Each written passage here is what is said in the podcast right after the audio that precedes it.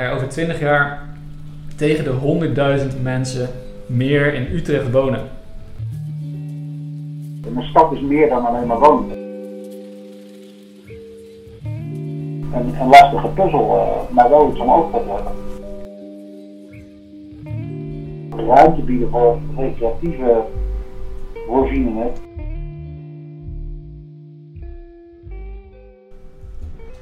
Nou mensen, welkom bij de podcast. Sascha, hoe is het met jou? Ja, goed, dankjewel. Uh, ik vind het leuk om er een keertje bij te zijn.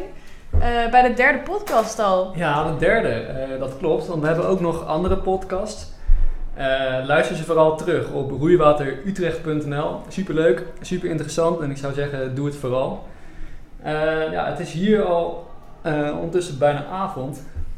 Wat heb je vandaag allemaal gedaan, uh, Sascha? Nou, leuk dat je het vraagt. Ik heb vanochtend in alle vroegte geroeid in de skif. Ja, ik heb er best wel van genoten eigenlijk.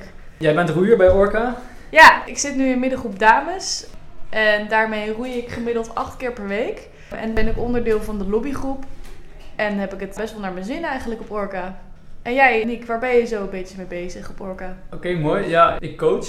Dus ik fiets uh, langs het water mee en ik zeg wat roeiers moeten doen. Uh, vind ik superleuk. En ik coach ook hele enthousiaste jongens die best wel vaak trainen. Dus dat is gewoon heel leuk om daarmee samen te werken. Uh, vandaag niet gecoacht helaas, maar uh, dit weekend wel weer. En het is ook weer, dus kijk er naar uit. Maar ja, waarom maken wij eigenlijk deze podcast?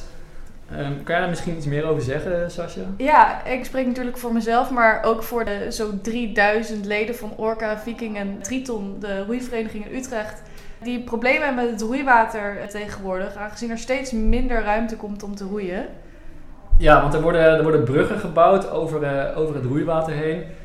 Uh, en er zijn ook simpelweg steeds meer roeiers. Maar er zijn ook bijvoorbeeld meer bootjes die gebruik maken van het water. Ja, al die mensen komen elkaar tegen op het water en dat leidt wel eens tot onveilige situaties. Uh, en dat is natuurlijk heel vervelend. Ja, en zeker. het zorgt ervoor dat de echte fanatieke roeiers minder goed kunnen trainen. Ja, ja, en ik denk ook uh, nu dat het weer eindelijk een beetje beter wordt, dan komen rosé-sloepjes komen op het water die, uh, die heel erg langzaam varen en vooral bier drinken en wijntjes drinken. Ja, en als roeier ja, is dat toch, uh, toch wel storend vaak. Ja, maar goed, uh, ja, vandaag hebben we ook een gast in de podcast, namelijk Edwin Buitelaar. dat is, ja, ik zal hem even kort, alvast kort introduceren. Hij gaat zich zo meteen ook zelf introduceren. Uh, maar Edwin Buitelaar is hoogleraar uh, aan de Universiteit Utrecht bij de faculteit Geowetenschappen. Hij houdt zich veel bezig met uh, stadsdynamiek en stadsontwikkeling. En hij is daarnaast ook actief bij het, bij het planbureau. Ja, in deze podcast gaan we praten over, over het feit dat er steeds meer mensen in de stad Utrecht komen wonen. ja, Utrecht is natuurlijk de leukste stad van Nederland, dus iedereen wil daarheen gaan. Uh, en er zijn onderzoeken die verwachten dus ook dat er over 20 jaar tegen de 100.000 mensen meer in Utrecht wonen. Nou, zoals je al het sommetje zal maken, uh, het wordt drukker in de stad. Uh, en dit heeft ook consequenties op de leefbaarheid. Ja, je wilt natuurlijk, ik weet niet, ik spreek voor mezelf, maar je wilt natuurlijk wel kunnen blijven genieten van een drankje in een park. Of een wandeling maken door de natuur, of zoals jij ook vaak doet, roeien. Of buitensporten, noem maar op. Ja, de vraag is dan ook voor deze podcast: hoe houden we onze mooie stad leefbaar, zodat iedereen ervan kan genieten? En, niet geheel onbelangrijk, hoe is het roeien onderdeel van de leefbare stad?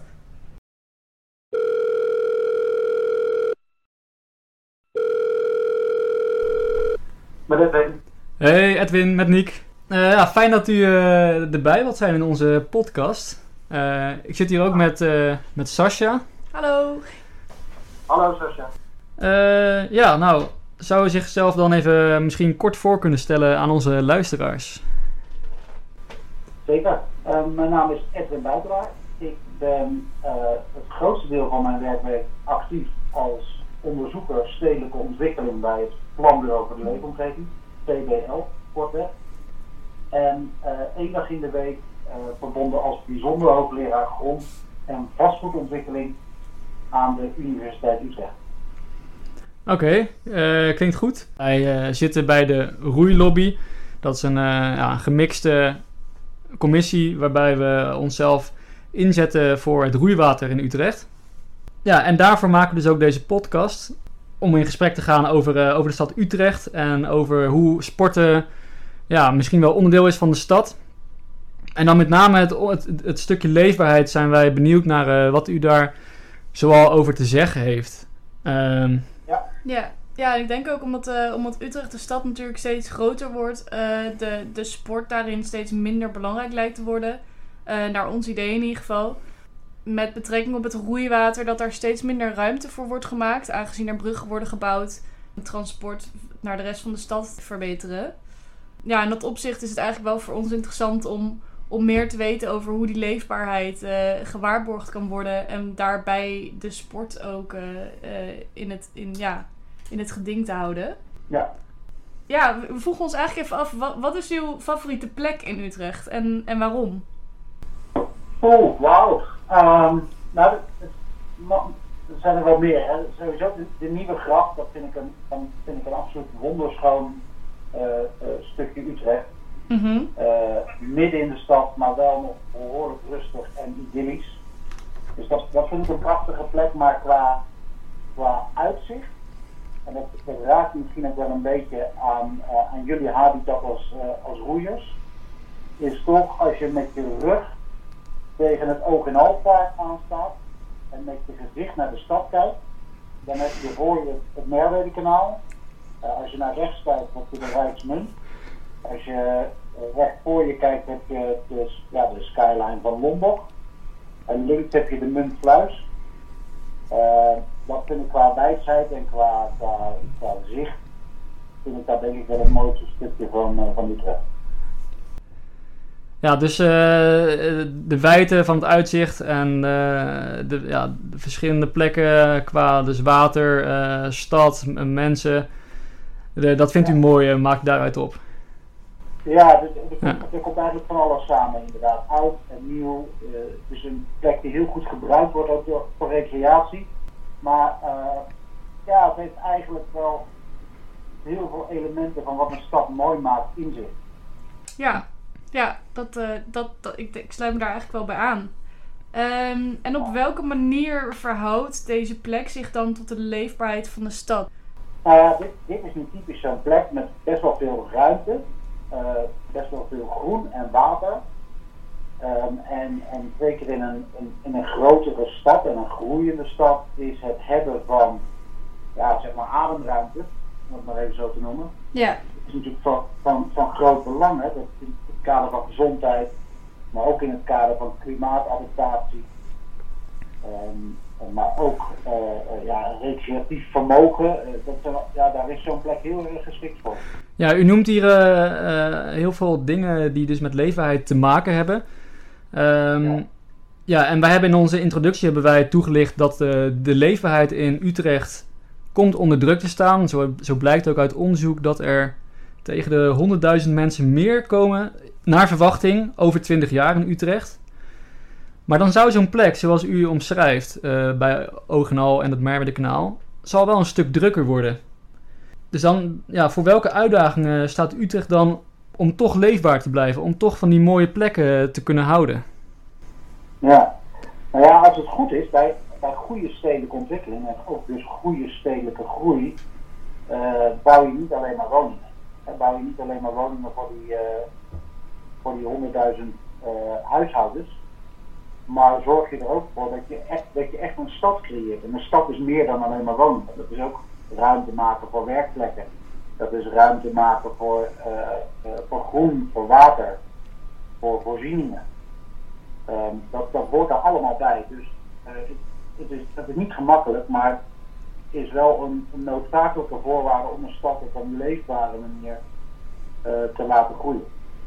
Ja, ja daarbij is die ja. balans, die, ja, die balans dan is wel lastig. Dus de balans tussen enerzijds woningen bouwen en anderzijds werkruimte of recreatieruimte. Uh, wat zou u adviseren om die balans uh, te bewaken? Nou ja, door dus wel af te stappen van de gedachte dat je alleen maar woningen moet realiseren.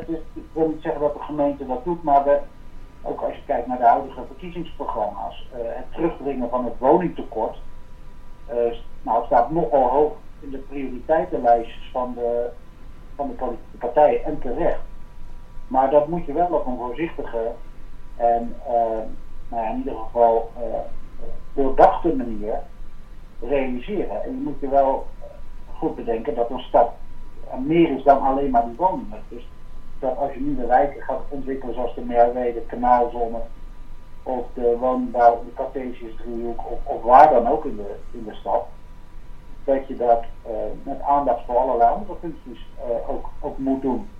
En dat is, dat, is, dat, is, dat is lastig, want ja, de ene functie heeft uh, nou ja, hogere politieke prioriteit dan de andere. Ja, ja, ja. Ja, ik, ik denk dat dat helder is. Voor de nabije toekomst, naast ehm, deze, ja, deze duidelijke combinatie tussen zowel woningbouw als het waarborgen van, van, die, van die ruimte, zou u de stad Utrecht nog iets anders willen meegeven om de leefbare stad uh, ja, te behouden? Ik heb het idee, Utrecht heeft nu ook een visie gemaakt voor 2040. Wat ik daarvan zie, komt over het algemeen wel heel erg uh, verstandig over. Ze zijn zich heel erg bewust van de uitdagingen die er zijn en dat er, dat er wel wat meer speelt dan alleen maar mensen toevoegen aan, aan, aan een stad.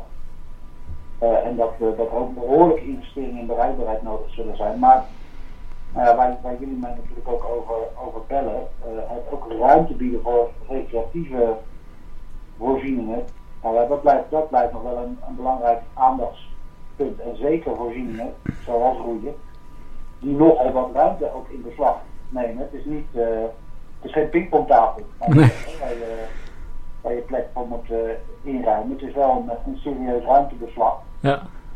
Uh, en vaak op plekken waar ook andere mensen gebruik willen maken van de ruimte.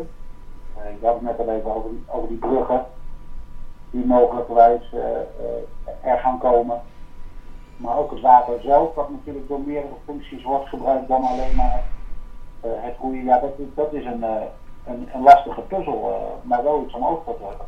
Ja, hele interessante dingen om over te praten. En ja, ik denk dat ik niet alleen voor mezelf spreek als ik hier nog heel lang over door zou willen praten. Helaas moeten we, moeten we het kort en krachtig houden.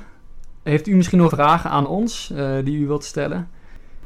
Nou, geen vragen, maar misschien toch wat ik ook al even in de mailwisseling die we hadden naar voren bracht, wel aardig misschien om het historisch perspectief er nog even bij te, bij te betrekken. Dat uh, stedelijke groei is natuurlijk van, van alle tijden. Ja. Uh, we hebben bijvoorbeeld ook in de, in de 19e eeuw, in de tweede helft van de 19e eeuw, toen steden ook gigantisch hard groeiden, dat ook allerlei recreatieve functies onder druk uh, kwamen te staan. Ik heb onlangs wat verdiept in het Malieveld in, in Den Haag. Dat ja. is natuurlijk vooral bekend van demonstraties en van popconcerten.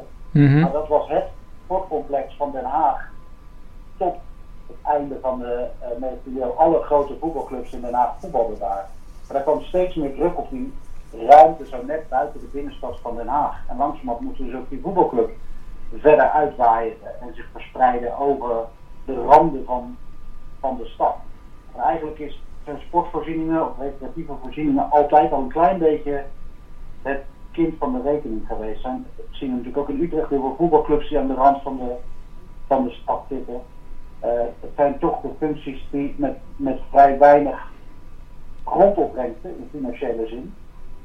Uh, en daardoor worden die al snel vanuit, vanuit het hart van de stad naar de zijkant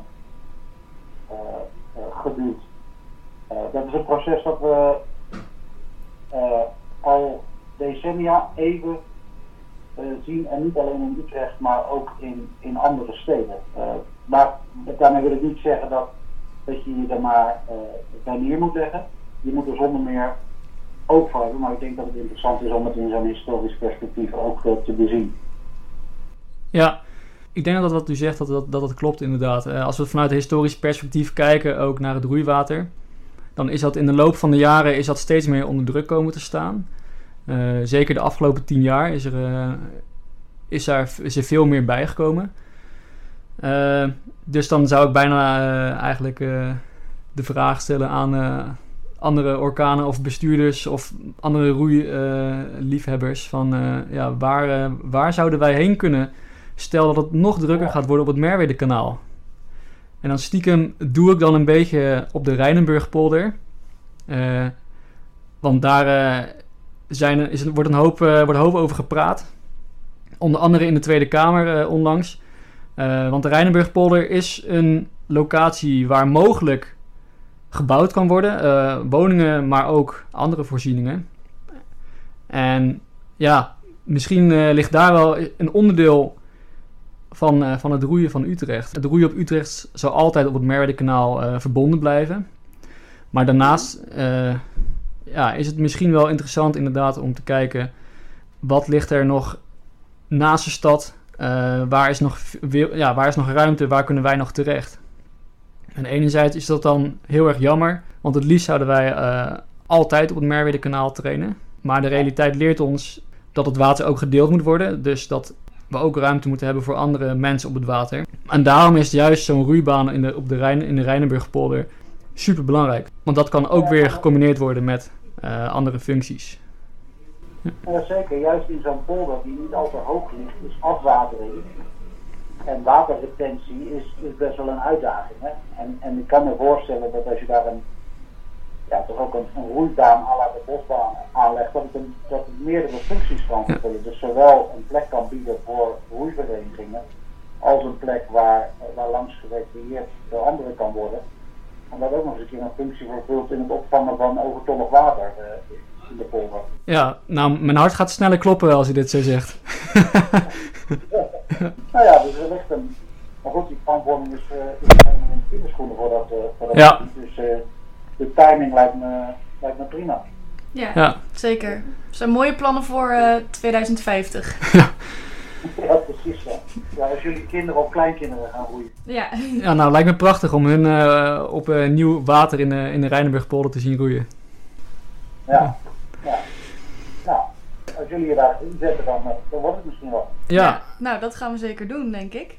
Ik denk eh, dat dat onze, onze vragen waren voor vandaag. Als Ja. u geen andere vragen meer heeft, denk ik dat we hem zo gaan afsluiten. Hartstikke goed. Oké, Ik heb verder geen vragen meer. super. Eh, ja, dan heel erg bedankt dat u tijd wilde maken voor ons vandaag. nou eh, wens ik je nog een hele fijne dag. Jullie ook. Joe, Doeg! hoi hoi. Oké. Nou, eh, leuk gesprek.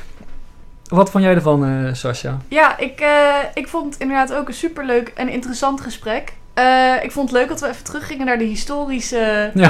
de historische achtergrond.